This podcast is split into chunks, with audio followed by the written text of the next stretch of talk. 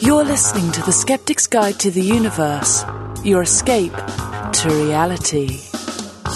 Hello and welcome to The Skeptic's Guide to the Universe. Today is Wednesday, February 21st, 2018, and this is your host, Steven Novella. Joining me this week are Bob Novella, Hey, everybody. Jay Novella, Hey guys, and Evan Bernstein. Good evening, folks. what up? Kara is still at class or something tonight. She's going to be joining us a little bit later. Uh, she says she's she's really getting crushed this semester in her PhD studies. Mm, that'll do it. But she's still going to make time for us, just going to be joining us a little late. So Steve, how's the house drying out? It's terrible. What's the latest? Oh, my God. Well, we've had fans and dehumidifiers running 24 hours a day for the last week. And then a couple days ago, they started the destruction phase. They basically gutted our kitchen. Yeah. You got to So take don't- pictures, man. Take pictures. I want to see this. Yeah. So like half Steve, the floor is ripped not off. Take pictures. Come on. the wall is torn down. You know, we don't have we don't have a sink. We don't have access to our kitchen. Basically, it's terrible. Whoa. yeah, And that's then, then tough. all the shit they took out of the kitchen, they put in our family room, so we don't really have access to that room either. oh my A god. little- it's a little Yeah, you- inconvenient. Yeah, you probably lost what thirty three percent of your house through all of this, one way or the other. It's terrible. Like you think about it, you know what you use your home for. The kitchen is like the core functionality of your house, right? I mean, oh yes, it's where most of the stuff happens. I mean, if your bedroom is out of commission, hey, sleep on the couch. You know, your kitchen's out of commission. You can't use your house. I I spend. I mean, I think you're right. In an odd way, like it's you know, 85, 90 percent of my time is in the kitchen, and most of it is cooking and cleaning. I just realized that my life is mostly cooking and cleaning. Oh well, you know, there's something to be said for that, Oh my god, my son. especially keeping clean. It's because of my son. You make something and he wants something else. And now we just told him, nope, that's it. If you don't like what we made for dinner, you're going to bed hungry. And you know what happened? He did it like once and then he eats whatever we make for dinner now. right. It's like what Data said to his uh, cat Spot once. He says, "Perhaps hunger will compel you to try it." Steve, what's the update on SGU Studio? It's dry. It's dry and in complete disarray. All right, I will Just be get- there tomorrow to put it all back Yeah. together. Oh, yeah, okay. It's, And that's a what couple. we- yeah, I need a couple hours down there to get it back together. Well, don't kid yourself. We got to figure out what got totaled, you know, because we haven't even turned anything on yet. So we we just want the, everything to have like a good week to dry out. Now I get to get down there and see what the hell is really going on. Yeah, Get those electrons flowing. Yep. Speaking of disasters, yeah, Evan. What happened? Speaking, well, I won't. Okay, I can't really call it a disaster because it, it was actually quite a memorable night I, I had with with uh, my daughter in New York City. I took my daughter to go see a concert in New York City this past weekend. The name of the band is called August Burns Red. This is a metalcore band. So, mm-hmm. for lack of a better term, it's heavy metal, but it's a lot of low growling and grunting, sort of that really angry sounding music. Very intense. This is And what your that's kind- daughter's into these days. this is what she's into these days. I know you guys haven't spoken to her lately, but she's you know developed quite a quite a new taste in music in just the last few, huh? last few months. Yes, so I got the bright idea to take her to this. So we go. This is this past Saturday night in New York City. We have a plan. Okay, we go in with a plan. We're like, all right, because we The we wa- plan. we watched footage you know online of what these concerts are like and of course there's mosh pits and there's people body surfing all over the crowd and stuff and these are very intense intense concerts. We have it we have a plan. Okay when we get inside we're going to stick sort of to the outside kind of close to the doors close to the exits. We don't get really near the melee. We're just going to and maybe towards the back as well. That way you know we can escape easily in case things go sour or bad or whatever. Okay that's our plan going in. We get there, five o'clock. Rachel, let's go have some dinner. Nope. She wants to stand in line uh, with the other people in line who have already waiting. And this is out in the snow in New York City. So we wait in line for two, for, for just about two hours to get in. All right, fine. We did that. We get inside. They're letting people in. All right, Rachel, remember the plan, right? Okay. What does she do? She gets into the, into the uh, auditorium, the general admission area, goes right to the front front and center, right up against the iron metal barrier that is right between where the crowd begin, where the crowd ends and the stage begins. So, so much for our plan of staying to the outside and away from it all. The plan total bust. So she's up there, she's thrilled, and the band start, you know, and the bands all start and they're playing and it's getting crazier and crazier as sort of the night progresses with each of these groups as, as they come on. My job was to protect Rachel by bracing myself up against the barrier with two arms, and she's kind of between my two arms in front of me, and I have the weight of the whole crowd, 2,000 people behind me, pressing up against me, shoving me left, right, forward, and every which way. At the same time, there are stage, these are these body surfers, these people who ride the crowd, you know, and they're coming over the top of us and landing down in front of us. And when you are center uh, of these crowds and stuff, you're taking basically the brunt of it. Legs are swinging, you're getting kicked in the head, and everything else. She's having Sounds a gran- awesome. She's having a grand old time as I'm protecting her. I'm taking this beating like I've not taken a beating in a long time. Well, by the end of by the, the August Burn, Burns Red was the last act. They come on. This is about two and a half hours into the show. We but uh, we've been on our feet now for like five hours, going into our six hours of standing up. I'm exhausted, physically exhausted. I start to get lightheaded. Uh, you know that sensation you get when I don't know if you guys have ever come close to passing out or had that Yeah. sensation, like you know you're ready to go down. Well, I got it. And there was still about 20, 30 minutes left in the concert. I'm like, and I said, Rachel, we, we got to go because I'm about to pass out. I'm literally going to fall down and go unconscious right now. And she just looks at me and she says, Dad, you go, I'm staying. I don't know what came over me, but I, I decided, okay, I'm just going to let her stay and she's just going to have to, you know, take her Fend for chances. herself, yeah. I barely, and I mean barely, got out of there. I would have fallen down if it wasn't so pa- tight, uh, pa- packed so tightly that I was kind of bouncing off of people as I was wa- making my way outside, where I finally got a chance to get down to the floor. I didn't pass out, grabbed a bottle of water, and I sort of, you know, prevented myself from absolutely falling unconscious, hitting my head, and who knows what else. Um, long story short is that Rachel was in there. She enjoyed the end of the show. You know, she had a little interaction even with the band. They gave her a drumstick. They, uh, you know, were Cool. smiling at her. She got to she got to meet the drummer and stuff. So she had an absolute blast, and I almost died.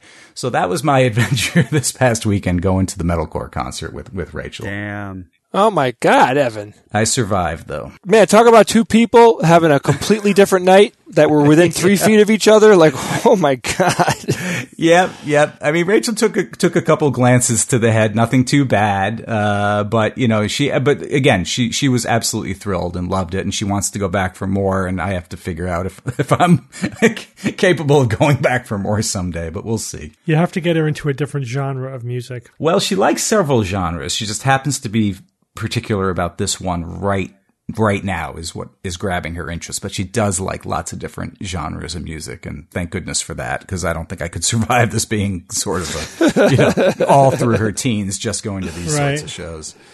Uh, so thank you for letting me vent that. I, I, Yeah, I felt it you have was to make a deal with her. You concerts where you can sit down. There have to be seats. Yeah, yeah. I think going forward that'll probably That's a good be, rule. be the be the way. I took Seats- uh, I took Julia and her matter. friends to. Well, it helps. I took uh, the girls and their friends to a Muse concert last summer. Which you guys familiar with Muse? They're a British Sure. sort of heavy metal band, but very good. Actually, I actually like their music a lot.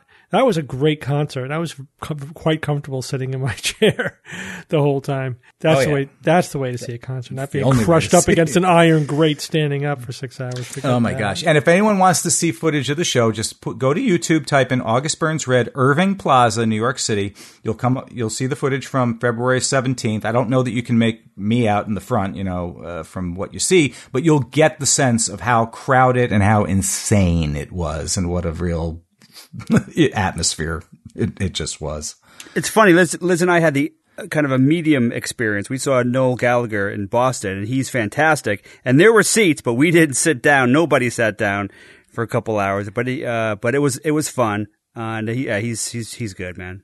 He's really good. Uh, Oasis fame, right? Yes. Yes. The worst concert I went to from like the crowd perspective was a Lollapalooza concert. Yes, I know what that feels like, Evan, when you're in a hostel, like your body is being physically moved, like the tide is pulling you type of thing. Oh yeah. and you can't get out. And it, I remember I was like trying to help this girl get out of the crowd because she was getting crushed, and I wasn't. And I was like the the way that she was going to survive. But conversely, the absolute friendliest concert I ever went to was a reggae concert on Martha's Vineyard. It was just as crowded. I had to go to the bathroom, and I literally walked straight in a straight line in the direction I wanted to go to, and the crowd moved around me like water. You know what I mean? Like they were not. Butter. It was amazing. I remember like it occurred to me like I literally didn't touch one person. Everyone's dancing and you know just just as crowded and crazy, but there was no aggression. I guess I don't know. So And it's not like there were bad people at the concert, you know, being jerks and everything. It's just what it is. That it, it it's just the genre. And actually, people were quite nice. We were speaking to them and having nice conversations between the sets, um, and nobody was being disrespectful or too too unruly. Or but when the music gets started that's it. People just It's like go festival. frenzy. they go crazy. Festival, They- festival. They, just go crazy. I saw those kids. my God. All oh, right, gosh. Bob, get us started with Forgotten Superhero of Science.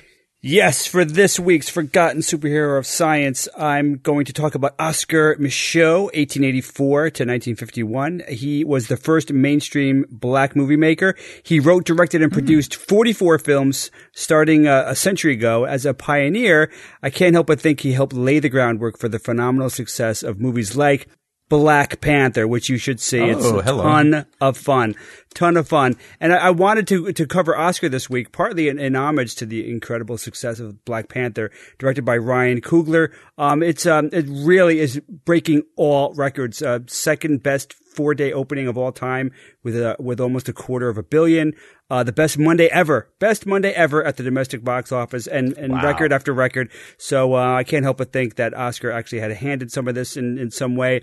Uh, so Micheaux was a, a pioneering author and filmmaker. 1919, he created his own movie production company, uh, the Lincoln Motion Picture Company, and uh, he's considered the first major African American feature filmmaker. Uh, he wrote and produced and directed an, an impressive 44 films.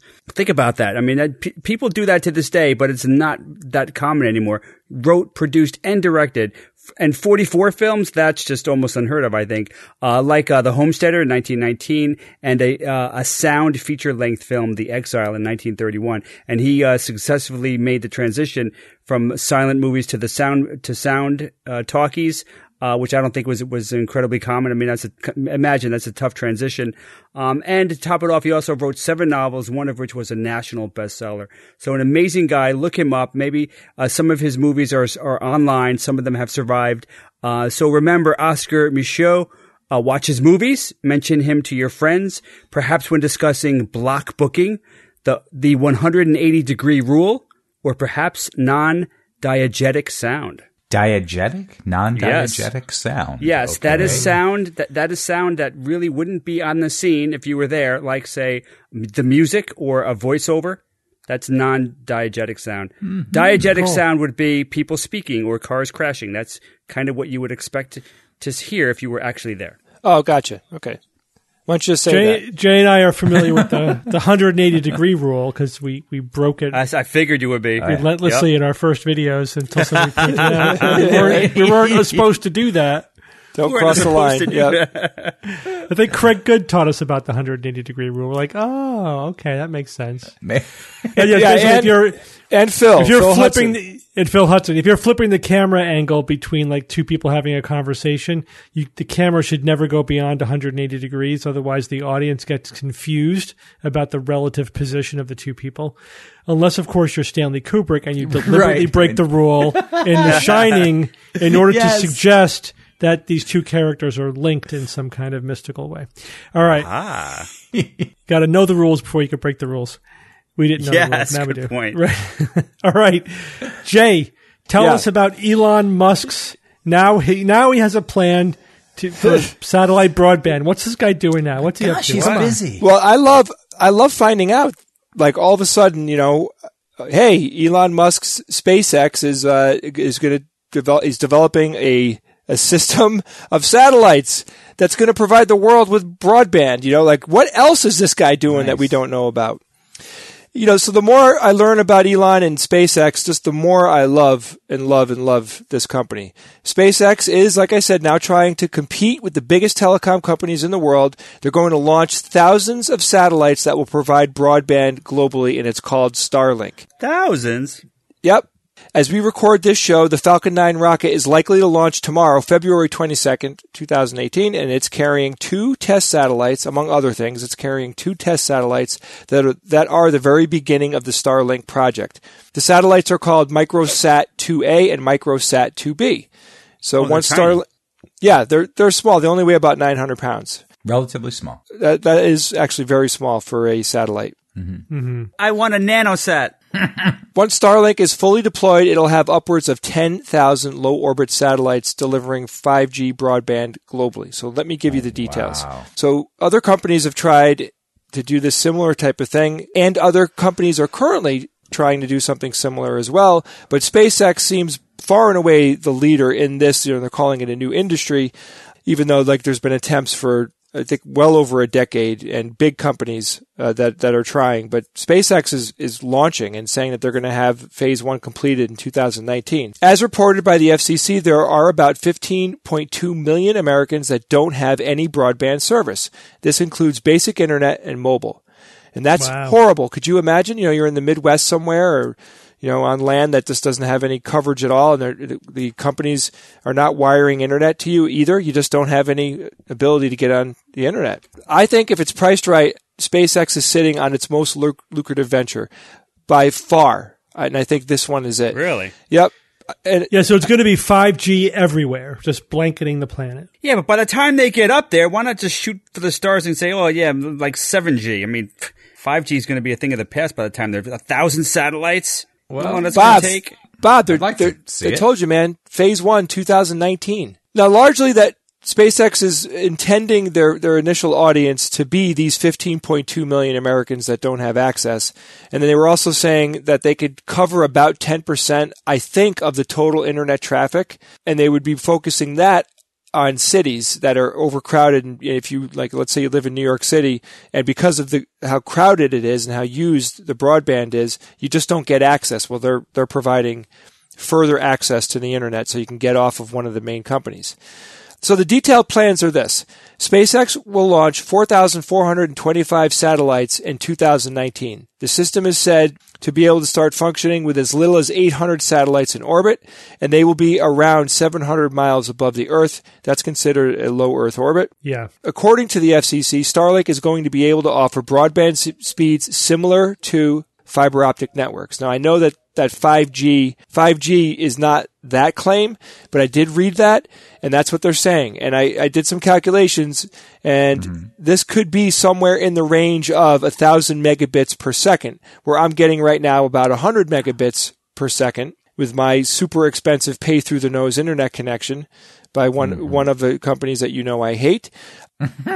So I'm not crystal clear when they say 5G. That might be the limit on mobile, and maybe if it's to your PC, it could be much more than that. It could be on the, the fiber optic level. I don't know, but that's what the that's what is being said by the FCC. What about upload?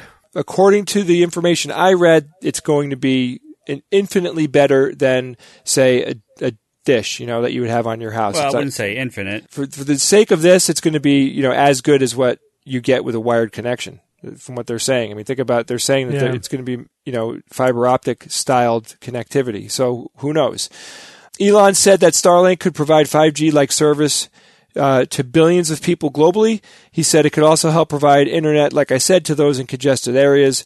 But mostly what he's saying is this is going to be wonderful for, for people who live in poor regions around the world.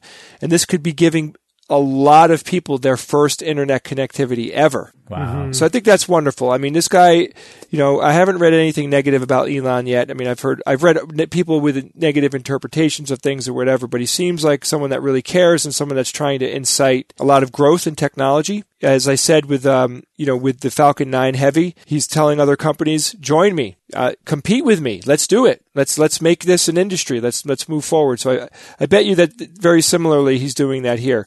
So they also said there'll be 20 months of testing uh, uh, these 900 pound satellites along. Now, this is how it works. They have, they're going to have the 900 pound satellites. The first two are going up. Then they're going to continue to make more launches. Then there's going to be six fixed position stations on Earth and three mobile stations across the U.S. And I guess these mobile stations are going to be in vans.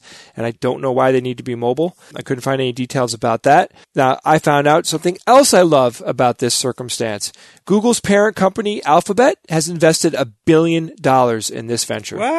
I like that. Yep. I like that. Whoa. How, how's that for an investment? I can't tell you guys how happy it makes me to see, you know, would you still call SpaceX a relatively new company? It's new-ish. I can't tell you how awesome it is to, to have them go head to head with these billion dollar companies that are, without getting into the whole net neutrality situation, this is only what I would consider to be something good for the open market. So, man, Elon Musk is really kicking ass over here. But I think really, if he does price this correctly, if he doesn't come out with it being too expensive, it's, if it's affordable and the service is good, I would very happily abandon you know, paying one of these other companies that have done nothing but take my money and not improve the infrastructure. And if they have, I haven't seen any difference. All I see is that they keep trying to raise the price of my service that I'm paying. So I bid SpaceX huge, uh, good fortune in this venture, man. I really hope that they just kill it. I hope that they this thing works exactly the way that they planned and they roll it out in the next couple of years and you could you could just be on your mobile device and just pick what company you want to provide your service from. Yeah, I think we totally need to completely disconnect devices from providers, you know what I mean? Yep. You should get whatever device you want and use it with any service you want and they should just be competing on quality and price. Yep. Yeah, and this is this this kind of system is good because there isn't this like oh who's paying for the last mile of cable? You know what I mean? There's no cable. It's all in the airwaves. You know. Yeah, and other Gosh. other interesting things like you know you go to a foreign country, maybe you don't have to um, you know buy a local burner anymore, you know, or, or pay your company a, a whole ton of money just so you could be in Europe. Yeah, You know, I- global service. Yep. That would be awesome. And full coverage, Steve. Full coverage. You know Full what I mean? coverage. Yeah, I mean that's that's amazing. You could be standing on a mountaintop and, and have cell service. And this will be some people's first broadband experience or in, even internet experience. Mine was what? A 7200 baud Yeah. clunky thing that sounded like a broken fax machine and Yep. six minutes to download a picture. Oh man. There was Six something minutes, very man. fun and romantic about those times. I mean, of course, we could never go back, but it was really cool, you know, watching the internet come alive in those days and, and Oh God, yeah. seeing steady increases in processor power and you know the speed was of your connectivity, Yeah. and then switching from like the pre-smartphone to the smartphone. My God, that was Oh, wow. Amazing! What a leap! Good luck, man. I, I just I just hope this thing comes out swinging from the as soon as they start doing it. All right, guys, have you ever heard of Super Brain Yoga? No, is it hot like hot yoga? my What do you do? No, it's even Sounds dumber. like a food, superfood. I may have spoken about this before, but there's a. Uh, I wrote an updated article about it because um, someone left a comment on my article about it on Neurologica from 2015. And he said, "Oh, you should research a topic before you call it a hoax." And then he pro- he, he provided four links to studies from 2016 and 2017. See the uh, see the problem there? Yeah. yes. You should have known in the future. Yes. no, you should. You didn't account for these studies that came out after you wrote your article. So anyway, Yeah, I- man. I'm like, okay, fine. This guy's pointing to evidence. I'm sure this is crap, but let's take a look and see how much crap that they are. So first of all, super brain brain yoga. What is it? This is this is pure pseudoscience. This is magic. This isn't even you know, like physical therapy or chiropractic nonsense. I'm not saying that all physical therapy is nonsense. What I'm saying is this isn't like where something is actually physically happening, but you're just making claims that go beyond you know the exercise or whatever is happening. This is like real magic. So this is what you have to do. This is being marketed in parenting magazines into schools, and this is a way it's supposed to wake up your brain and energize your brain and make you smarter and all more alert, more attentive. So you first thing you do is connect your tongue to your palate, right? You guys could all do this while I describe it. You tell me if you feel Yeah. energized. Right. Then you ha- okay. then you have to face east. That's very important. You have to face east. The left arm must be inside and the right arm must be outside. So you cross your arms over each other, left under right. Inhale while squatting down and then exhale while standing up. Your thumb should be touching the front part of your earlobes, index fingers behind the earlobes, and do that 14 to 21 times once or twice a day. This is a prank. Yeah, This you would think so, right? It is. It looks like an Onion article, right? Like this, you would you would pay, you would prank somebody to get him to do this, and you'd laugh at how stupid they are. Oh my But gosh. but this is serious, you know. that people, I mean, the, the claims are are people are really making these claims. This is not a not a prank. This was, you know, just made up by some guy, you know, who who is just, you know, this is his brand of Eastern mysticism. he says, "Oh, there are subtle energies in the body, and this is in this is going to connect the chakras in, in your forehead to your crown chakra, you know, and the energy is going to flow. It's just pure, you know, life force, magical energy. So this was invented by Choa Kok Sui, mm-hmm. who's a self-proclaimed grandmaster of something. He wrote a book about it.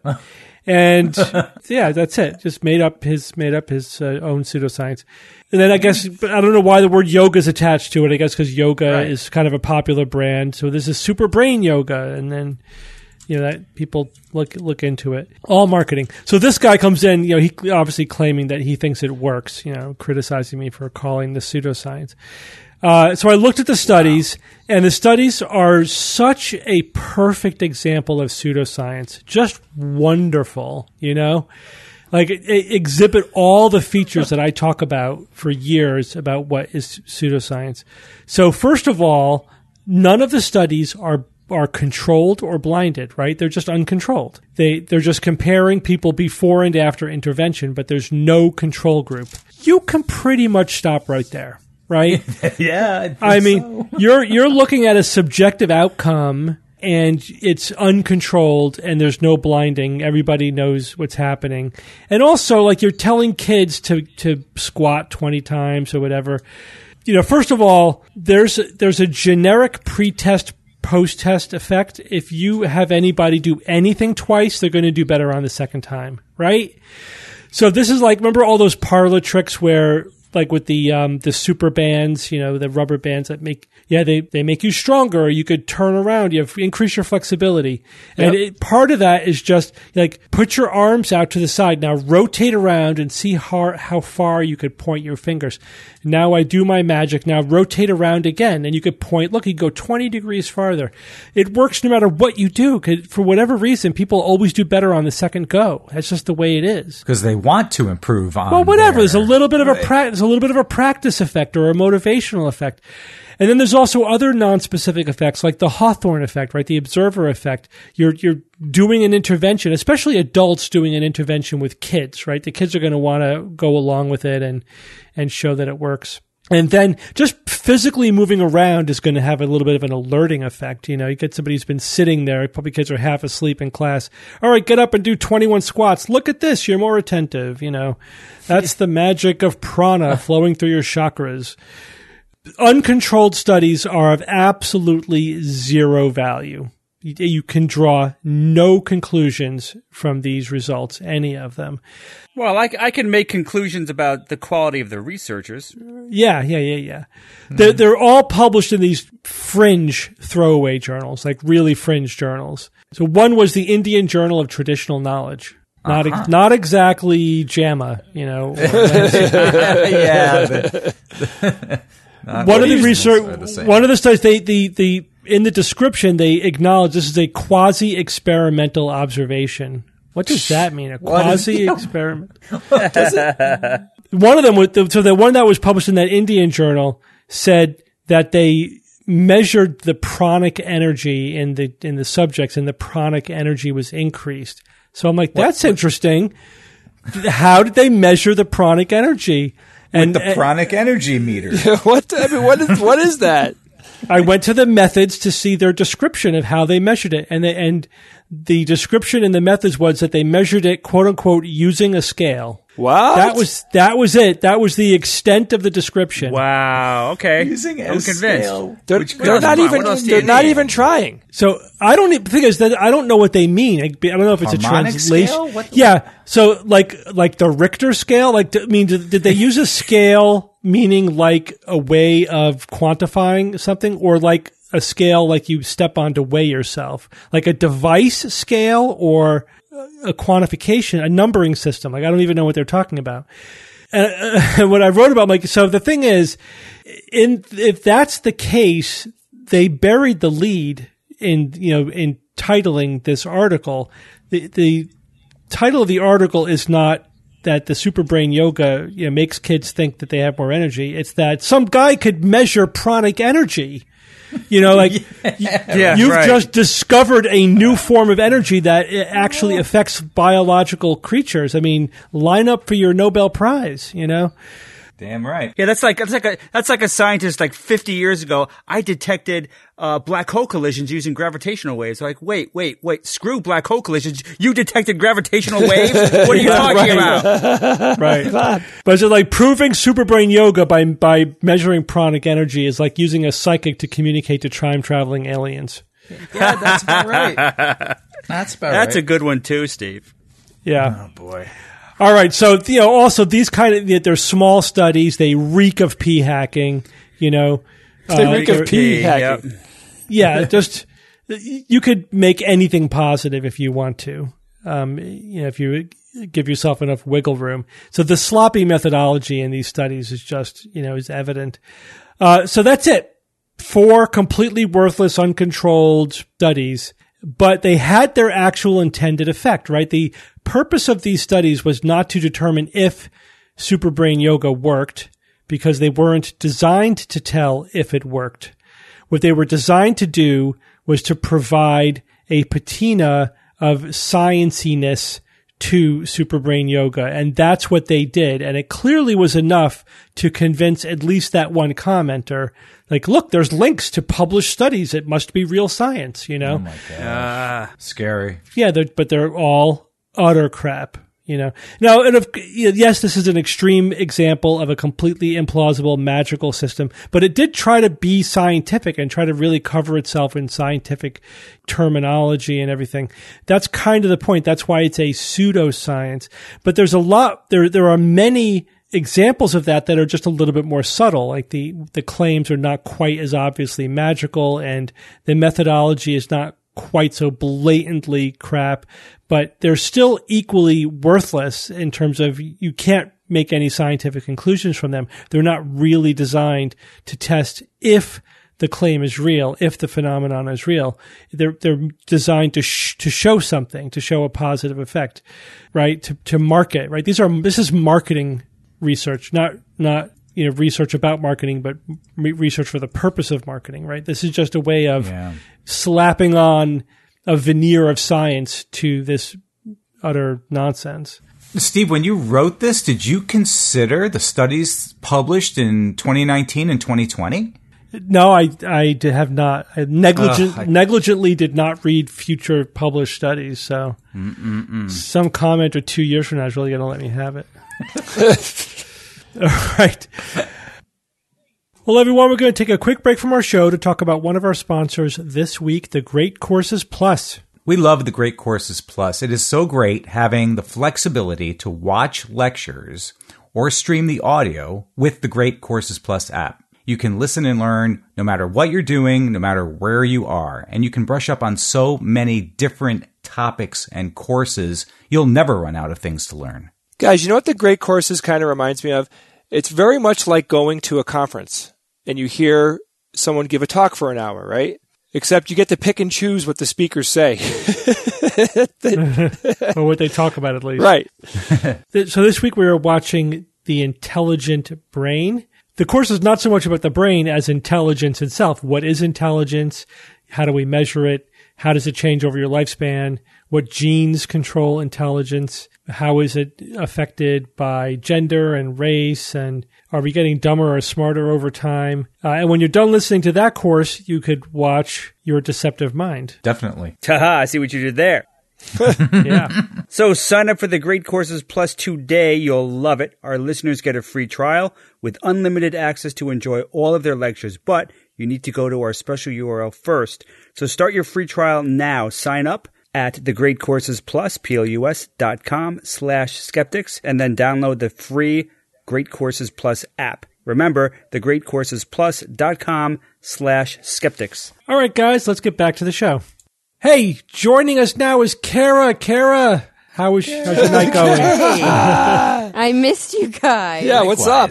Likewise. I'm really grumpy because um, I had this school thing I had to do, and of course, it's really far away to meet up with the other people in my cohort. So I've been sitting in traffic for not an hour, but an hour and 45 minutes. yeah, but isn't that L.A.? Isn't living in L.A. mean you're in traffic half your life?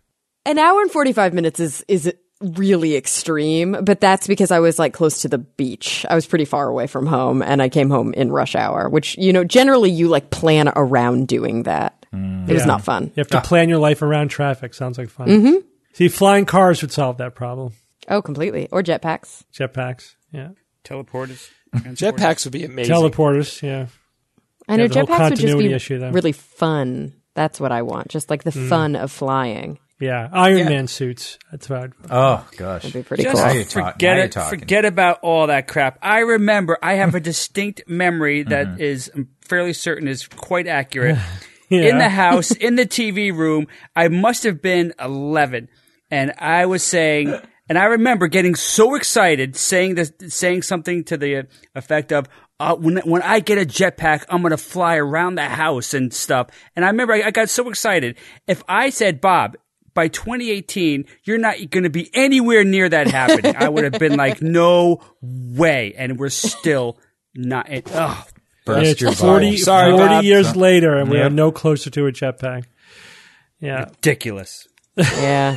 I, I, I mean, really, Bob so is outraged. It's like He's the, outraged. What's the difference between now and the Dark Ages? Practically nothing. Poor little 11 year old Bob. He'd be so bummed, but he didn't know about the internet and all sorts of other cool stuff. Yeah. So whatever, Didn't you see know, that it kind of balances out. it's a wash. Yeah, it's a wash. Maybe. yeah. Bob, think of all the cool video games we have now. Like really violent, gory video games. We get to kill people, blow them up. It's awesome. And- Such a good Pong. segue, Steve. I love your sly segues. They're my favorite.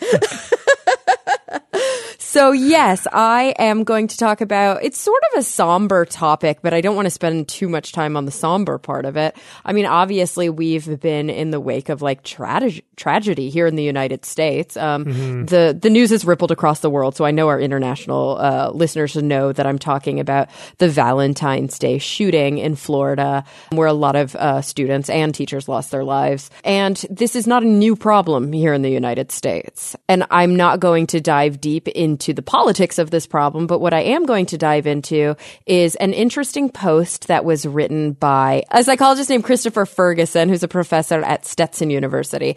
If you guys don't read articles on the conversation, I highly, highly recommend this website. I know people write to us a lot asking like where we get our news.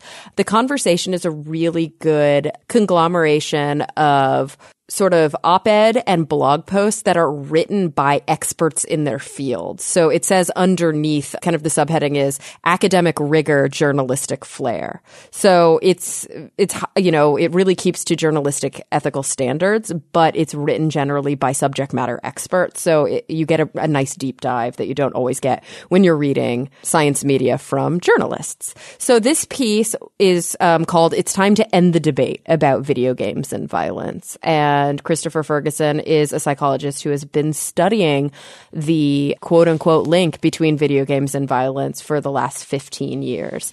And basically, the thesis of this piece is there is no link. Uh, we cannot find evidence to support the claims that we see over and over in the news media and over and over on the floor of Congress, honestly, that video games, violent video games lead to violent behavior. We hear this echoed every time there's a mass shooting.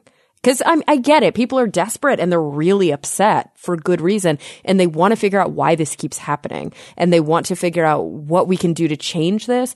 Uh, who can we blame? Um, and one of the most common refrains we hear is the shooter played violent video games. And that is what led them to be armed and to shoot up the school. And so let's maybe break this apart a little bit. Do you still read articles like that constantly when you're kind of flipping through the, the oh, science sure. literature? It comes up. Yeah. Okay. It, it still comes up. Yeah, yeah. In 2011, there was a Supreme Court case. Um, it was called Brown for our governor here in uh, in California, Jerry Brown. Brown versus Entertainment Merchants Association Association at all. And this was a you know a, a suit kind of saying that children should not be able to play violent video games, and it tried to claim that it could lead to you know sort of aberrant or violent behavior. I think it was shot down. Yes, the district court concluded that it violated the First Amendment. It was affirmed in the Ninth Circuit. So children can and do play, buy and play violent video games. And the reason, n- not just because it violated the First Amendment, but, but the reason that this is cited a lot is because when you look to the scientific literature, and that's something that the author of this piece in the conversation actually did in his own research. He did a meta analysis, and I'm going to pull that up here called the problem of false positives and false negatives in violent video game experiments. And that was actually published in International Journal of Law and Psychiatry um, quite recently. So what he looked at was different kinds of video game experiments and aggression. And oftentimes the issue when we hear about there being some sort of connection between violent behavior and violent video games. What we're actually talking about is the the outcome of studies that are not consistent that actually look at what what's deemed as quote aggressive behavior following playing violent video games. And these kinds of things are measured by like putting your hands in icy cold water, by like serving somebody very hot peppers, like weird metrics of what we might deem aggression. And oftentimes they're socially acceptable versions of quote unquote aggression. And this is something that I've been really interested in lately. This is partially why I picked this topic is A, because I think it's really um, timely, but B, because in my work, um, now that I'm back in school and I'm working on uh, my, my psychology PhD, I'm doing a lot of psychometrics and I'm digging super deep in the, into the idea of like construct validity and content validity and the idea that experiments that we do in psychology are often attempting to quantify human behavior through the use of a defined construct. Because what is aggression really? If we talk about the word aggression, it doesn't have an intrinsic metric the same way that length or height or weight has an intrinsic metric. So psychologists have to actually link the term aggression to something that they can measure. And you know, the jury is often out on whether or not those are appropriate linkages and whether that construct that, that is oftentimes invented is actually a valid construct. Um, needless to say, when you look across all of the literature, I, I hinted to this, we see that A, sometimes quote unquote aggression is linked to playing violent video games. Sometimes quote unquote aggression is not linked to playing violent video games. We also see that scanning the literature only positive results tend to be reported. We've talked about this a lot on the show. When there's no link found, that usually doesn't get reported. And lastly, I think one of the biggest problems, and this is an interesting thing that um, Dr. Ferguson points to in the paper, is that confirmation bias is so heavily at play when we talk about whether or not that school shooter or this school shooter played violent video games. Because the truth of the matter is, almost all juveniles play violent video games.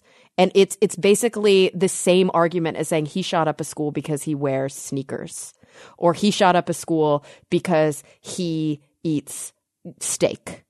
Pringles. Yes, it's very, very hard to tease these kinds of things apart in a real world application. And actually, when researchers have come up with sophisticated ways to analyze actual mass shootings, and rise and fall in violent video game availability, they've found an inverse relationship. Now, granted, there's no way to know what's happening or if that's even an artifact. Some people have hypothesized that violent video games actually give people who have violent tendencies an outlet so that they don't actually commit violent behaviors. Again, there's really no way to know whether or not that's true. But fundamentally, at its core, if you look at this question scientifically, over and over and over, the data simply aren't there to link violent behavior with especially um, this kind of violent behavior that actually leads to physical harm and death with video games. It's just not there. It's just a non-starter. Yet over and over and over,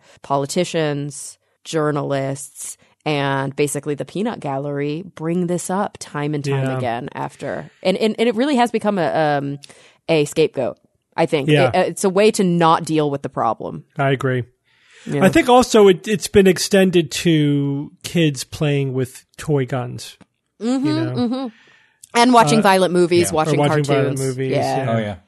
Yep. Mm-hmm. Or listening this to the wrong debate's kind been going on since since we were since the seventies, since we Oh, were kids. easily. Yeah, and it's not like we haven't gathered more data since then. Like the evidence is there, and the evidence, I'm sorry, is not leaning towards the argument that these people are trying to make. Yeah, Um, but yet it, it, we still hear it all the time. It's like, oh yeah, that kid shot up a school. He- oh, and he was playing violent video games. It's like, yeah, what else was he doing? yeah. Like every And kid he his ate age. drunken noodles the night before. I know. It's like, yeah, he was playing violent video games, and so was every other kid in that school who didn't shoot up the school that day. Right. Well, I think you know. First of all, it it fit into the story very nicely. This idea that video games cause violence, and it, you know, it's like people are filling in you know information after the fact to make Yeah, it make course. more sense. And and there is something about it that seems like, of course, it would have an effect. I mean, you know, you, you kind of your brain is thinking about these types of actions, and you know, people kind of do are what they think type of deal. But yeah, it seems intuitive, even though it's just not. It's not the case. I think the inverse is true. In my, this is anecdotal. I'm just going to say my personal experience. Mm-hmm.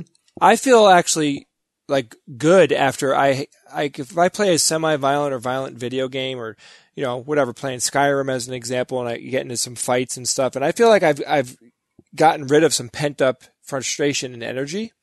Mm-hmm. There's, there's something like of a relief about playing a violent video game, which I, yeah, I, think we need more evidence to to see if that actually is the case. But it is, um, I think it's a it's a totally appropriate hypothesis. I think that it's beginning to be the basis of some of this behavioral research, and also you see it in other areas. And sorry to link these two things because I'm not linking you to this at all, Jay. But um, there is a lot of research in uh, pedophilia about um, computer generated models of things like like about utilizing outlets that don't harm anybody to allow individuals to kind of you know fantasize or act out these things so that they're not committing crimes. And uh, again there's a lot of controversy around it. We don't really know um, ultimately whether it works or not but it's definitely an area of inquiry that's like a lot of people who work with sex offenders think is an important area of inquiry. So Yeah. you know it's it's it's it's not a dumb thought that being able to like shoot them up in a video game would help you not want to like punch the wall in your house. I think this is not going to go away in the foreseeable future. I think there's a part of it mm-hmm. is a there's a these kids today phenomenon about it, mm-hmm, right? Where It's like, mm-hmm. oh, the, the youth are doing this thing that we didn't do. It's weird, and they're delinquents. You know what I mean? Yeah, he actually wrote about that, Steve. He said that this is um quote this echoed historical patterns of moral panic such as 1950s concerns about comic books and Tipper Gore's efforts to blame pop and rock music Oh, in yeah. the 1980s for violent sex and sat- satanism. Yep. Oh, and in the I know that. eighties, in the eighties, it was D and D. Dungeons I mean, and Dragons, big time. think about how silly Yeah. that is today. To They think were right that. about that. Yeah. I've done it all, man. I've done all the bad things. when when we were when we were you made your young guys when we time. were when we were I think when I was college age when our when our dad was on the board of education for our town they were having a conversation about banning Dungeons and Dragons from the school oh because it was evil you know Oh gosh. Evil. Um, no seriously Yeah, they just no, they don't was- they didn't know what to make of it. And now in the future there's going to be all this VR porn or whatever the VR violence. It's too realistic you know and then it's going to be you know with robots or whatever. Who knows? Whatever the future technology is that's going to be the the- they really did it this time. This Oh, really is now making them Yeah. yeah Now they've it's going to be the same thing yeah. I agree. Definitely. all right Jay get us up to date on who's that noisy Okay, last week I played this noisy.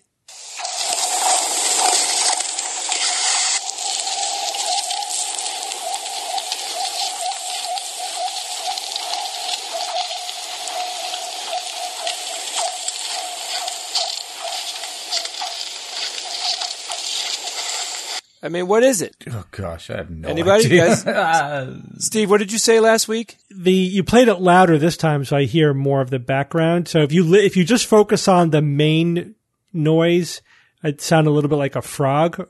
Yeah, Uh, like but keepers. Yeah, but but if you listen to all of the sound being generated, you could hear that there's other stuff going on there. That now that I know the answer, it kind of makes sense. There is. Yeah, I think I played a longer clip this time. Yeah. So this is a uh, this one was fun because I I deliberately picked something that I thought there were multiple answers to. Again, this is really cool. I, I just this is like a reoccurring theme in Who's That Noisy. You know, I I absolutely hear frogs peeping in that video or in that you know that this came from a video, but in that audio clip. And I'll tell you what. Let me go through some of the guesses that people made. Someone said it sounds like a prairie chicken. This was Simon Dick. They scratch and make a similar call or it could be the call of a, fe- a pheasant. All right, that was cool. Um, another person, uh, Jamie Cole, said, "Hey, long-time listener. I guess this is a, this is a sound from uh, Super Mario jumping." I love how you guys say Mario. It's so Mario- Connecticution. Mario. Is it Mario? Mario. I love it. You guys always say Mario though. And actually it might not even be Connecticution. It might just be your family. Cause I think you're right. No, I think, it's- Evan, you say Mario too. It's Danbury. It is. It's it is Danbury? a Oh, okay. hyper regional accent. Danbury accent. It really. It is. It is a very tiny. it's a one city accent. Danbury. I love that. Did I say Mario. Mario or Mario? you you totally said Mario. Oh yeah, that's that's a totally But Danbury. every Steve other word too. we say is correct. No, I just I think it's fun to like hear those quirks, and I don't think there's anything wrong with it. I just think it's fun uh, Yeah. when Oh, people have it. Like know. quirks Yeah. of speech. Yeah, yeah, re- personal. regional accents are very interesting. Mm-hmm. Um, and without getting into too much detail about that, we think that our sister has like a super heavy Danbury, Connecticut Yeah. accent. the the worst was our cousin. Oh God, Uh, yeah. Remember her? Our She- cousins. my yeah. mother's name is Pat. We always used to make fun of her saying Aunt Pat. Pierre. Like it was really Yeah. extreme. Yeah. Aunt P Pat. E A Y T. Yeah, Piet. Yeah. Yeah. Yeah. That was horrible. All right, so to, to continue, um, Yeah, yeah, David Barrett guessed, and many people guessed Star Wars blaster noise, you know, but he actually said this was a taut wire vibrating, you know, like a fencing, a, f- a Yeah. wire from a, f- a fence vibrating. Um, yep, there, that's in there. Another listener guessed uh, baby alligator calling to its mother after a rainstorm. I thought that was, you know, very descriptive and interesting, and I could see. Um, I think I, I've heard baby alligators making a peeping kind of noise. And then uh, Dan Lee said, uh, "Sounds like springs or wires slapping the ground in the distance." But then he said, because you said it was a natural sound, he thinks it's a chipmunk. Mm-hmm. I like I like the variability. I like I like the fact um, that that nobody guessed it right, or almost nobody guessed it right. Actually, a couple of people did guess it right. I was trying to sweep the world and I lost this week. But anyway, the winner for this week, Phil Ole, said, uh, "My first thought for this week's noisy was the same." Frog sound that Steve mentioned. Awesome. But then it occurred to me it is probably the sound of Nordic wild ice skating. Yes, Phil, you are correct. This is, yes, this is somebody that's skating on a, a black ice pond, a, a very, very freshly frozen pond. They wait until the ice gets to, you know, just the right thickness and if the conditions have to be right, but the ice is, is, you know, I don't want to say perfectly smooth, but it doesn't have that windswept look to it. It looks black. Hmm. And in this video that a lot of people actually did um, see and, and wrote me in, to be honest, I did actually, you know, this was probably the worst one I ever did because more people guessed it right than anything else. Ah, but it doesn't matter. I really enjoy it when people get excited. And a lot of people wrote in and said, um, oh my God, I knew what it was. And, you know, they were like talking about, you know, what they thought about it, which is a lot of fun for me. The bottom line is that this video clip that I got this from had so many different sounds in it from this one activity. It depended on how, how far away the microphone was. It depended on how aggressively the skater was skating. And there was a lot of noise happening, uh, or effects on the noise depending on the surrounding area. So if the guy was closer to the shore, I noticed that the sound changed versus if he was on like deep water. Wonderful, a wonderful sound, really interesting, and it does sound like a, a mammal or some type of creature or a frog is making the noise, but it isn't. It's just a guy ice skating. There's lots of details about this style of skate and all that. And of course, it's dangerous. You shouldn't skate on thin ice, of course, but that's what they're doing. Um, and it's kind of pretty to see the video as well. So I, I suggest that you look it up. That was great. Thank you, Brian Jackson, for sending in that noisy. I really enjoyed it. And just so you know, the sound that we're hearing is coming from the flexing and cracking of the thin layer of ice that's supported by the water, of course, right? So that ice is, is bowing a little bit as, as the skater puts their, their bodily pressure on the ice and pushes. The ice is, is, the shape of the ice is changing and that noise is vibrating through the water and just makes this wonderful round kind of earthy noise the way I hear it. So thank you, Brian, for sending that in. So this week's noisy. This week's noisy was sent in by a listener named Michael Toper, Toper, Toe Pepper. I don't know. Meat leg. Like, What is meat leg? Is that somebody who wrote to us once? yes, his, Yes. his name was, or I call him Meatle G. Meatle but it G, literally was right. spelled spelled meat leg. And I think we, I think we emailed the guy. He knows that we bring it up every once in a while. But I, my nickname for him was Meatle G. Meat leg. Meat That's leg. the greatest name ever. That's what we said at the time. Oh my gosh. I was in I was um getting ready this morning and sorry to interrupt you. And my my boyfriend was listening to he listens to super weird music, like super bizarre, like usually super heavy music. And he was listening to something that sounded like Kenny G. It was very off and wrong. And I was like, "What is this?" And he was like, "Oh, it's a band called Mammal Hands." And I don't know why, Mammal but Mammal Hands? Hands is the funniest band name I've ever heard. Mr. Balloon Hands. and I feel like Meat Leg and the Mammal Hands would be kind of an amazing band. Go on. All right, so I got to do this. hey, Meat Leg or Meatle G, if you're out there and you're still listening, email us at info at theskepticsguide.org. Just to, I just got to say hi to you. So if you're there, email us. All right, this week's noisy.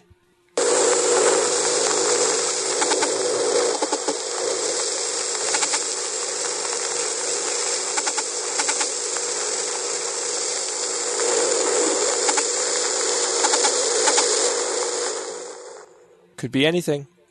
Yeah. you- that if you that have- is true. If you have a guess, and please, if you have any awesome noisies, send them to me. Talk to me, people. I'll, I'll email you back if you send me something good to WTN at theskepticsguide.org. Thank you, Jay. Well, everyone, we're going to take a quick break from our show to talk about one of our sponsors this week, Leesa Mattresses. So, guys, I got my Leesa mattress. Mm-hmm. It came in a, a box. They ship it to you. What's in the buy? It's really cool, though. You know, you get a mattress that's in a box. So, here it is. I slept on the mattress. I loved it. Whoa, really? Yep. Awesome. I did. Leesa is an innovative, direct to consumer online mattress brand that's also socially conscious. For every 10 mattresses Leesa sells, they donate one to a shelter through their 110 program. And they also plant a tree for every mattress sold and donate 1% of each employee's time to volunteer for local causes. It's very cool. One of my favorite parts is the three premium foam layers. There's a two inch Avena foam layer on top. There's a two inch memory foam middle layer. And there's my favorite, the six inch dense core support foam at the bottom. Ooh. You guys could try a Leesa mattress in your home for 100 nights risk free. These are available in the US, UK, Canada, and Germany online with free shipping. This is 100% American made. The mattress, like I said, it ships compressed in a box right to your door. Or you could try it at the Leesa Dream Gallery in Soho, New York City, and Virginia Beach, and over 80 West Elm stores nationwide. And now for President's Day, get $125 off the Leesa mattress plus a free pillow when you go to E leesa.com slash skeptics. That's E leesa.com slash skeptics for $125 off the Leesa mattress plus a free pillow. Offer valid until February 28th. That's just a few days, so you better hurry. Do it. All right, guys, let's get back to the show. Uh, hey, we got a name that logical fallacy. We haven't had one of those in a while. You guys ready for this? This one comes from Rohnert Park, California. Guy named Bill. Bill says, Dear SGU, a friend of mine has been posting logical fallacies on his Facebook page that are coming from something called the Master List of Logical Fallacies. One of the en- entries lists excluded middle as, I'm paraphrasing, if a little is good, a lot must be better. I immediately thought this was wrong. The excluded middle is the false dichotomy, but it occurred to me that I couldn't name the fallacy in question, and it seems so clearly useful. It must be a category of logical fallacy. Thoughts? Hmm. He says, Oh, and watch Star Trek continues. Thanks as always, and keep fighting the good fight. We we have watched Star Trek continues. Maybe we'll maybe we should review that on uh, Alpha Quadrant Six at some point. Maybe we should go in the past and review them and upload each episode. Yeah, we'll, we'll we'll we'll get Joel on next time he's uh, local. So let's first talk about the excluded middle. What is that? As a, so we're talking about the informal logical fallacies. These are uh, errors in logic and thinking that pe- that people commonly make. You know, there's a number of them that are described to just as, as a guide as a guideline, right? About how to avoid making these sloppy thinking mistakes. Uh, but they're they're informal, so they're a little wishy washy. Right? They're not they're not strictly logical fallacies. They're very context dependent. It depends on how you use them. But there are kinds of mistakes that people make. So the excluded middle, I agree, that is the false dichotomy. You're basically saying it's either A or it's B. You know, there's nothing in between. That's the excluded middle. Uh, but there's there's different f- manifestations that the false dichotomy could take. It could be that you're taking two ends of an extreme and and dealing with them as discrete entities. It's like everybody's either tall or short, you know, or and, and sometimes we do this on purpose for the purpose of categorization. Like we have planets and dwarf planets in our solar system. And there's nothing in between. Then poor little Pluto could kind of go either way. You know what I mean? And it's arbitrary, but we have to decide where to where to draw the line somewhere. But reality isn't categorized like that. In reality, there's a whole bunch of different kinds of things orbiting our sun. But what about if a little is good, a lot must be better? What that I agree that's not the excluded middle, but what logical fallacy do you think that is? Mm, I always have to Google a list of logical fallacies I when know, we play right? this game. You could look at our list of logical fallacies. that would help. We have a list of logical fallacies? Well, oh, boy. we have on our website the top 20 logical fallacies, and then in our book, which you guys all have a copy of, we I have do an not. even more exhaustive list of the informal logical fallacies. Is is this can I get a hint? Is this in the top 20 that are on the website? I forget if it's on that list or. crap. Oh crap. False continuum? No. Yeah, is that a false continuum? No. Mm, That's sort of like yeah, the fuzzy line between cults and religion, so they're really the same thing. So Um. uh, I don't. No, the one I'm thinking of is actually not in our top 20 list. Ah, there you you- tricked right. me. But that's a hint, so it's one that's not. That's what I mean. Yeah, that is a Oh, that makes it way easier. Is it like a faulty generalization? yeah, I think it's Hasty a hasty generalization. Oh, okay, cool. Yeah. Because you say, yeah, that. f- yeah, nice find. It's right? bad, I mean, I it's think a bad premise. I think it's basically a non sequitur. You know, I don't think it really is its own logical fallacy, but it's the closest to to what they're saying there. I think is the hasty generalization. You're saying, all right, so this is good, therefore it's always good, and more is even better. Right? There's no, it's a straight line, right? Uh, so you're just assuming it's also a, an unstated major premise, which is that they're assuming a linear relationship between the whatever positive effect they're going for and dose and that that line never changes right?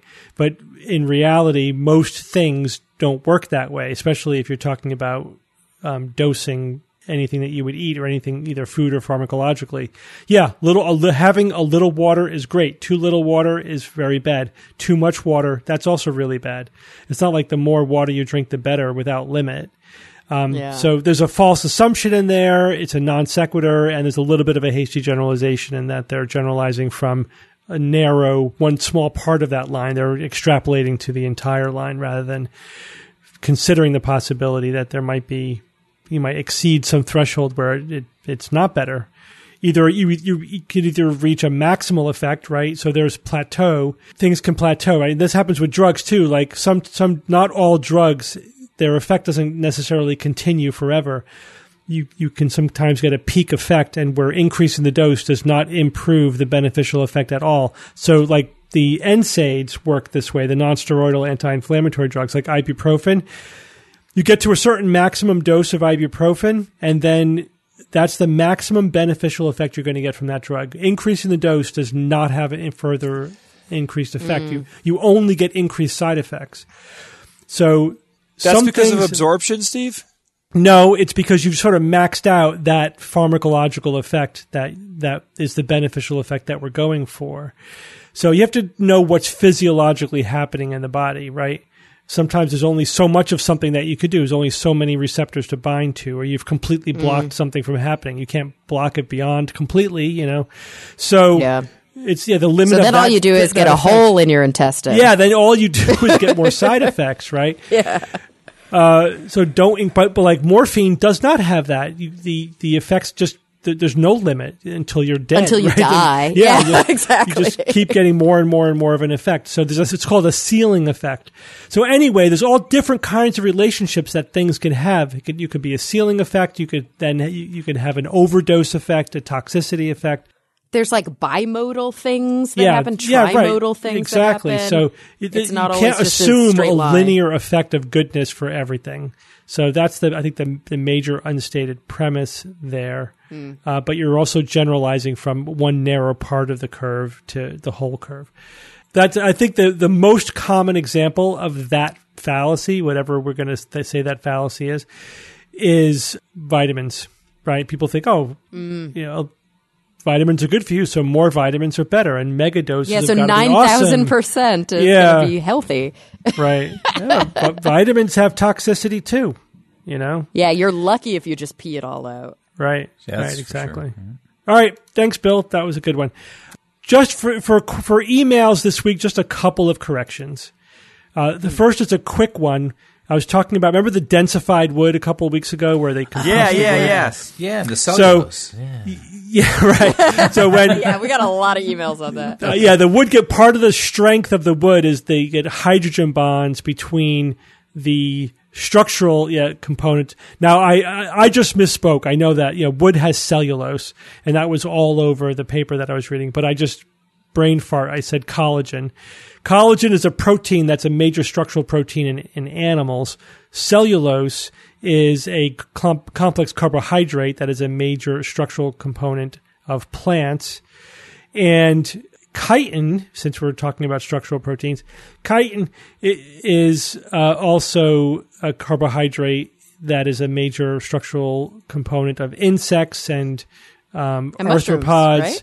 Or I'm sorry, fungus. Yeah, yeah, it is. Yeah, yeah, because it's in the fu- it's in the cell wall of the fungus. Yeah, and it's a uh, chitin is what's a an It says it's a acetylglucosamine and acetylglucosamine. Yeah. so it's a, it's it's a carbohydrate. So that yeah, I just misspoke on that one. But yeah, cell plants have cellulose, and the the they also have lignin. That was the other major structural protein there. But they take the lignin out, and then they form the hydrogen bonds between the the cellulose. The next one has to do correction. Next correction correction has to do with the analemma. Uh, so Yeah. Oh, what did I do? no, actually, I did this because when I was doing when I do post production, I do fact checking, and something stood out for me. And when you were discussing the analemma, that it was not what I remembered. Not it's not what I learned in astronomy class, and so I looked it up to see uh, what the correct answer was. And the first reference I found confirmed what I remembered, but unfortunately, it was wrong. Um, oh, interesting. So, and and part of it is that I didn't really fully understand what the answer was, and I literally spent like three hours looking, reading twenty different descriptions of the analemma to finally wrap my head around what the hell is going on. So, so you know, the analemma is the shape that uh, that would be made if you took a picture of the sun in the sky at the same time every day for a year. So it's the shift in the position of the sun from day to day, you know, as it moves through the sky From a fixed and it, it makes a lopsided figure eight. And the question is, what causes the different components of the movement of the sun? What I had learned in my astronomy class and what multiple references said, and unfortunately the first one that I saw, was that the eccentricity in the orbit is responsible for the back and the side to side movement, and that the tilt is responsible for the up and down movement. Right? So if you eliminate the eccentricity, if the Earth was a went around the sun in a perfect circle, the analemma would be a, an up and down uh, line, right? Um, so that's partly true, but it's not completely true. Uh, So let's break this down into a little bit more detail, Kara, than you went into, and because I did, Okay. I did wrap my head around this better, and I think this. this Yeah, I did not spend three hours prepping. No, it was it's, it's hard. word, Most sites glossed over the actual explanation. It took me a long time Mm-hmm. to get to the site that actually had an explanation I could understand. Where they, you know, so here's, I think the easier one to understand is the eccentricity. So the fact that we planets you know orbit the sun in an ellipse with the sun at one focus, not a perfect circle. So as the you know because of the eccentricity, the the Earth is going a little bit faster when it's closer to the sun, and then a little bit slower when it's farther away. So as it's going faster, then uh, it it shifts more each day, and so the loop in the figure eight is bigger, right? So in the northern hemisphere, the bottom half of the analemma has the bigger loop because that's when the Earth is closer to the sun. Because in the northern hemisphere, we're closer to the sun during the winter, and in the, and then and we're farther from the sun during the summer. So in the upper part of the analemma, the circle is smaller because the Earth is moving a little bit slower, so it's not shifting as quickly from day to day. And it's flipped in the southern hemisphere. Right? Does that make sense? Yeah. Yes. Yeah. Uh, so the eccentricity is, re- but the eccentricity uh, is also because it's moving faster and slower. The movement of the sun, when it's moving faster, it's sort of getting ahead of the average movement of the sun, and then when it's moving slower, it's getting it's falling behind, right? So you could think of the sun as sort of it's it's it's farther. It's it'll be past the midway point at noon, you know, when the Earth is moving quicker, and then it falls behind the midway point when it's moving slower. And so that's the main component of the east to west or the left to right shift is, is due to the eccentricity. So that is still correct. It's the lopsidedness of the figure eight and the, the majority of the side to side movement. Uh, the axial tilt is responsible for the up and down movement. Why, you know, it, the sun is higher in the sky in the summer and lower in the sky during the winter, right? Yes. But here's the thing the axial tilt also gives us a little bit of side to side movement. That's the thing I didn't know. And that oh. is Oh. the thing that most sites aren't explicit about. It, it doesn't give you all of the side to side movement. It just gives you a little bit of side to side movement. And, and I, it took me, that's the thing I couldn't nail down for a long time until one site, the analemma.com, you know, fi- ironically enough, Of course. you know, has a page hmm. where it goes- Everything you need to know. it really is. So think about it this way: because of the tilt of the of the of the Earth, you know, the twenty three and a half degree tilt of the axis, the the path of the sun is not going straight across, you know, the the equator. It's it's going at an angle, so it's climbing up and then going down. So you could think about it as all of the movement isn't going across the longitudinals. Some of it is go. It has a longer path to take, so it takes longer to get to any given longitudinal. So it falls a little bit behind. Does that make sense? It, it's hard to do this without pictures. If you look at the pictures, you'll, you'll see it's obvious.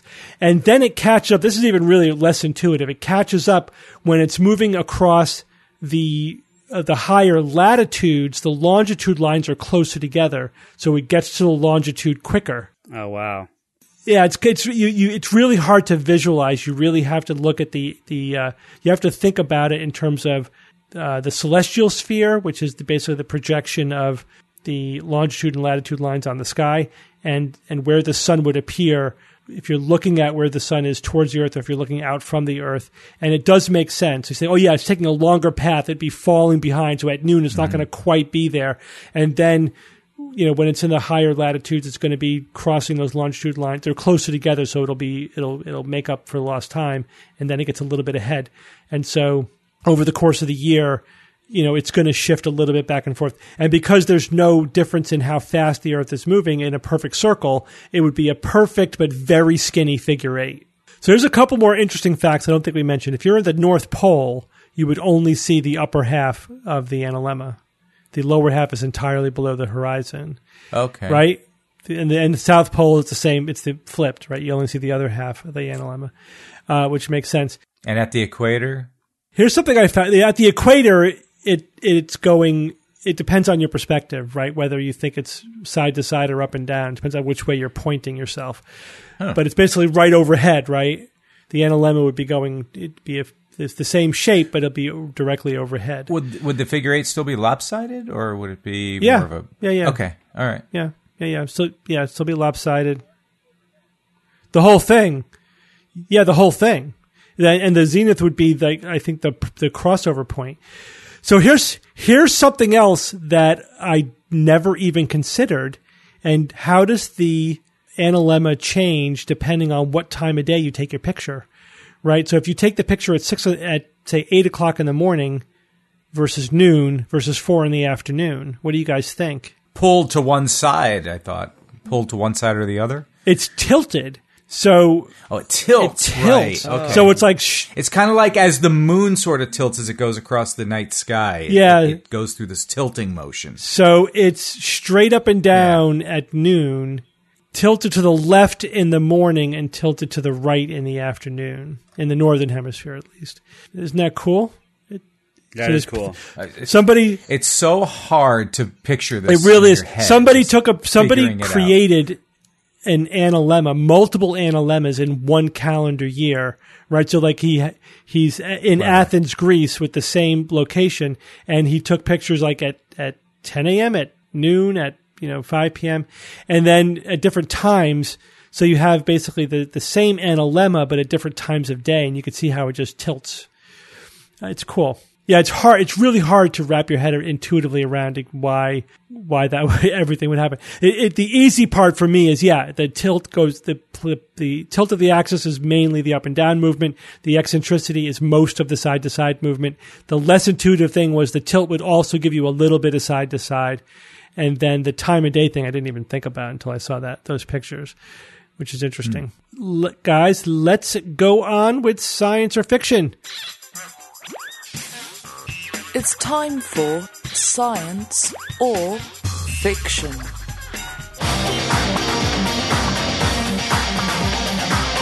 Each week, I come up with three science news items or facts, two real and one fake.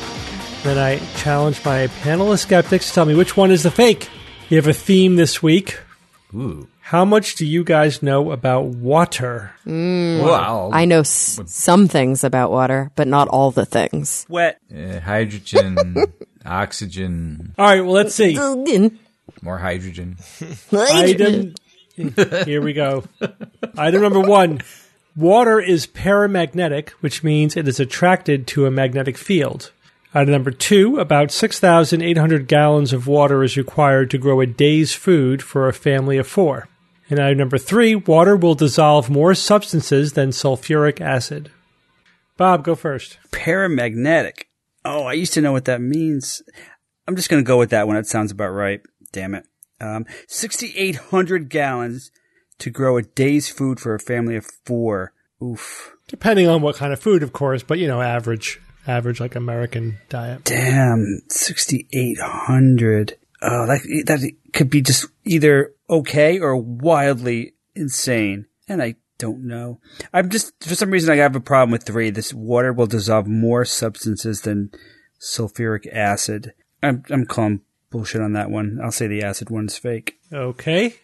Jay? Water is paramagnetic, uh, attracted to a magnetic field. See, right out of the gate, like, wouldn't we be seeing the ocean do some weird shit if it was being affected by a magnetic field since the Earth is, you know, like has a gigantic ma- magnetic field? I don't think water's magnetic or has any mag- has any interaction with magnetism, but I don't know. 6,800 gallons of water required to grow a day's food for a family of four? Sure. If you think about, like, you know, averaging out between proteins and, and things like that, and especially if you're eating um, almonds. But 6,800 gallons, I mean, it sounds like a lot, but when you think about through the course uh, of, of the lifetime of all the plants and all the water it takes to raise farm animals and things like that, I could see that. I mean, it's not wasting 6,800 gallons of water, just that's about how much water it takes to pass through that system in order to, to create those calories, sure. Water, and the third one, water will dissolve more substances than sulfuric acid. Well, I guess time is in, is a factor here, and how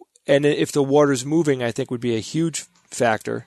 Since there's nothing in here about either of those dimensions, I'm going to just assume that since they're not in here, I can say yes. Over time, I think water would could dissolve more than sulfuric acid. I don't think water has any interaction with magnetic fields, so I'm going to say the first one's a fake. Okay, Evan. I seem to remember an experiment a long time ago, a long time ago in a science class in which we did talk about the magnetic properties of water. I don't recall the term paramagnetic, uh, but I'm kind of with Bob in thinking that there's some echo of truth here.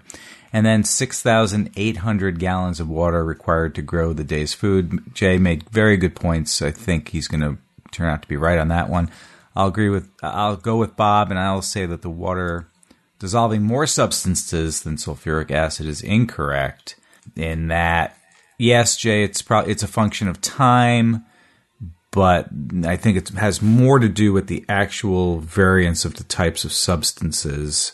And sulfuric acid will be the champion in that fight. So that's why I think that one's fiction. And Kara. It's so tough because I feel like the way that the final one is worded is so vague. Water will dissolve more substances than sulfuric acid. Does that mean if we added up all of the different compounds that exist in, you know, on the planet and we sorted them into columns, does is water a solvent for this compound? Is sulfuric acid a solvent for this compound? That the list under water would be longer than the list under sulfuric acid? Correct. That's what that says. okay. And water is the universal solvent. Like by definition chemically like water dissolves things that's what it does it's the main solvent in almost everything but sulfuric acid is quite strong this one's tough because I don't know. I'm going to go out on a limb, but I- this screwed me last time when I did this. Maybe 68,000 gallons is not right. Um, also, you didn't say, I'm assuming you mean a family of four in America because we eat a hell of a lot more awful food than in, you know, developing countries. Yeah, those Yeah, big, it's- Um, yeah, those big yeah. Macs don't grow said, without water. Yeah. yeah. It's So an that's like average diet for an American. Yeah. Average diet for American, which means it's going to include meat. But I don't know if an average American family only eats beef all day, every day. And something tells me that that number is more descriptive of if there was a very beef heavy diet than if it was a mostly plant based diet. Um, the average American probably doesn't eat mostly plants, but they eat things like chicken and fish with which actually take less water. Obviously, plants take the least amount of water. So I don't know. I want to say that water is a little bit magnetic. I want to say that water, as the universal solvent, dissolves more stuff than sulfuric acid. I'm thinking maybe 6,800. It's probably like 680 gallons of water. Or I don't know. I'm probably wrong, but I'm going to go out on a limb and go with uh, 68 gallons is wrong. All right. So you guys are spread out over all three. That's Yeah. always nice. Means I balanced them well. Let's see. Where shall we begin then? Why don't we take these in reverse order? Water will dissolve more substances than sulfuric acid. Bob and Evan, you think this one is the fiction. Not anymore. Jay and Kara, you think this one is science. and this one is science. Ah, Kara is correct. Water is the universal solvent. It I forgot dissolves. about that. Yay, It dissolves more substances than anything else. So I could have put anything after the than, water in my and stomach. it would have been It's not correct. exactly eating away my stomach. so sulfuric acid is is, is strong in, in terms of eating away at stuff, but yeah, in terms of the number of things that will dissolve in it, so water wins universal solvent. Yeah. Water can't dissolve lipids, but like almost everything else it dissolves. Right, things that are not um, aquaphobic Yes. or hydrophobic. Hydrophobic. I like aquaphobic Hydrophobic. better. I like It sounds like aquaphobic a better, superhero. yeah. Yeah. I'm aquaphobic man. So, yeah, Jay, I think you were thinking of erosion or something. I don't know. Just making like how much time it takes. I don't know what that what you were getting at there. That reminds me of, of one of the coolest words, superhydrophobicity. Yeah, that's I cool. like that. uh-huh. Yeah, but you Didn't think about the here, amount of time moving water beha- has more power than yeah, than that's standing uh, water. erosion, not dis- di- dissolving. All right. Anyway, let's go to number two. About 6,800 gallons of water is required to grow a day's food for a family of four. Kara, you think this one is the fiction. The guys Probably think is. this one is science, and this one is science. Sorry, Really? Kara. Yeah, this one is science. So I had to vet this one carefully because you know That's depressing. it's a big number, 6,800. But yeah, the multiple sites give lots of, of uh, supporting numbers for that. Yeah, it just takes a takes a crap load of water to create to food. I mean, the whole cycle of of you know, think about how many times you water a field of plants, and it's not yeah, just but directly- especially animal It's the whole cycle. They eat Yeah, yeah. Well, what do you think? All right, so there's different lists. You know, on one list here, the top of the list is actually chocolate. Oh, uh huh. Okay. to to make Really? one kilogram, one kilogram of chocolate, it takes seventeen thousand liters of water. What? What the hell? Beef is fifteen thousand per kilogram. Fifteen thousand. Yeah, beef is bad. I think almonds are pretty water intensive for a plant. What was Yeah, she? for plants, um, Yeah. uh, coffee requires 10 times as much water as tea. So if you want to preserve water, you could switch over to tea. Not gonna happen. Yeah, But bananas bananas take uh, 790 liters per kilogram. So even plants, it's a lot. So pizza, guys, 1,239 liters per unit of pizza. What's a unit of pizza? well, Are we talking about A whole pizza. Talking about an extra la- a large with meatballs. I mean, what are we talking about? Bread is pretty intensive, sixteen hundred liters per kilogram. Pasta, eighteen hundred per. That's dry. That's I guess that's before you cook it. So yeah. Also, chickpeas. For some reason, chickpeas are very water intensive, and lentils. Oh, that sucks. Because we Yeah. use those all over the then. world. Yeah. Yeah, they're almost. Did you, not- did you read about almonds? I was under the impression because you know we grow a lot of them in California where there's a drought and they're like incre- I was under the impression at least that they're incredibly water intensive, um, which is why Yeah. I switched from almond milk to cashew milk. 100 grams of almonds, 150 liters of water. So it is it is of of the plants on the list, it is pretty high. Rice is higher though, 500. Ah, 100 grams to 500 liters. So that would be 5,000 per kilogram and 1,500 per kilogram for almonds. Hmm. maybe I can go back to my almond milk. I do like it. It tastes good. That's what I hear. Uh, all of this means that water is paramagnetic, which means it is attracted to a magnetic field, is the fiction. Although Jay was correct for the wrong reason, because water is diamagnetic, which means that it's Yeah. repulsed by a magnetic field. Ah, and that. so, Evan and Bob, I got you guys exactly the way I was hoping I was going to Yeah. Uh, get you. Like, I vaguely remember it's some kind of magnetic thing, and it, you know. But you No, I saw the video. the I, term s- I saw the video in my mind of the of the stream bending. Yeah, uh, next but it's to repulsed. Uh, and, but it's repulsed. Yep. Yeah, and it's Bastard. diamagnetic. Pretty much everything is diamagnetic. If you, unless you're paramagnetic or ferromagnetic, everything else is diamagnetic, Well, which means it's repulsed by a magnetic field because the magnetic field will induce little. Ferromagnet's like a real mag, like it's a magnet. No, that's a ferromagnetic. So ferromagnetic okay. means you can hold a magnetic field. Right? Yeah. Uh-huh. Paramagnetic means a magnetic field can be induced in you, but you can't hold on to one without an external magnetic field. And then diamagnetic means that there's these like these little vortices in the electron, whatever field is generated, and that creates a little bit of a repulsive magnetic field, but it's really teeny tiny.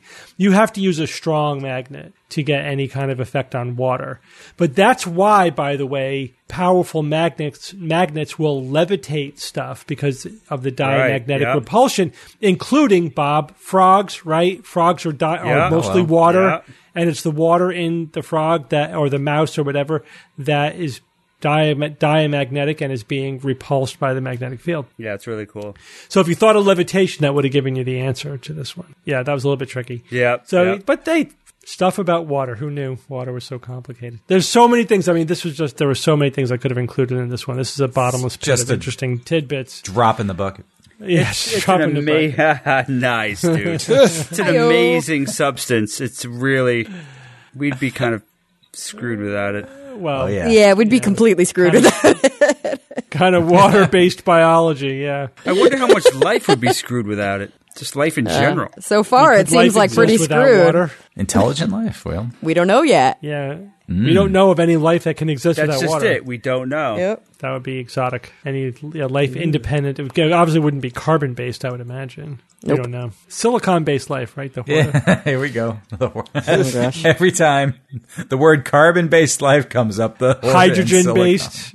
Some kind of hydrogen breathers. I don't know. All right, Evan, do you have a quote for this week? It is absolutely essential that one should be neutral and not fall in love with the hypothesis. And that was coined by David Douglass. David Douglass is an American physicist at the University of Rochester. He's also a fellow of the American Physical Society and the New York Academy of Sciences, and he has some pretty darn good quotes online, which you can look up. And uh, I think he drives home a very important point here. Great to have all sorts of hypotheses on all sorts of things, but do not marry them because guess what? Especially if they turn out to not be correct, you're going to go down hard clinging on to something that's not right. Yeah, I mean that's kind of basic, though. You know, a lot of people have said the similar thing. similar sentiments. Even I think Sherlock Holmes, right, expressed that same sentiment himself. Yeah, but after have 600, 600 some odd episodes, you know, we're kind of scraping the barrel here, Steve. Come on. All right, but here's my favorite quote about not being in love with your hypothesis or theories was by um, T. H. Huxley. But that was that's a beautiful theory slain by an ugly little fact. Yeah. So poetic. Yeah, Right? Facts rule. You know your your theories and hypotheses are temporary things that you cannot cling to tightly because the more you tighten your grip, the more theories will slip through your fingers. Right, Jay? A modified quote by Steven Novella based on an original quote by Princess Leia Organa. Well, thank you guys for joining me this week. Surely. Thanks, All Zach. right. Thanks, Steve. And until next week, this is your Skeptic's Guide to the Universe. The Skeptic's Guide to the Universe is produced by SGU Productions, dedicated to promoting science and critical thinking. For more information on this and other episodes, please visit our website at theskepticsguide.org, where you will find the show notes as well as links to our blogs, videos, online forum, and other content. You can send us feedback or questions to info at theskepticsguide.org. Also, please consider supporting the SGU by visiting the store page on our website, where you will find merchandise, premium content, and subscription information. Our listeners are what make SGU possible.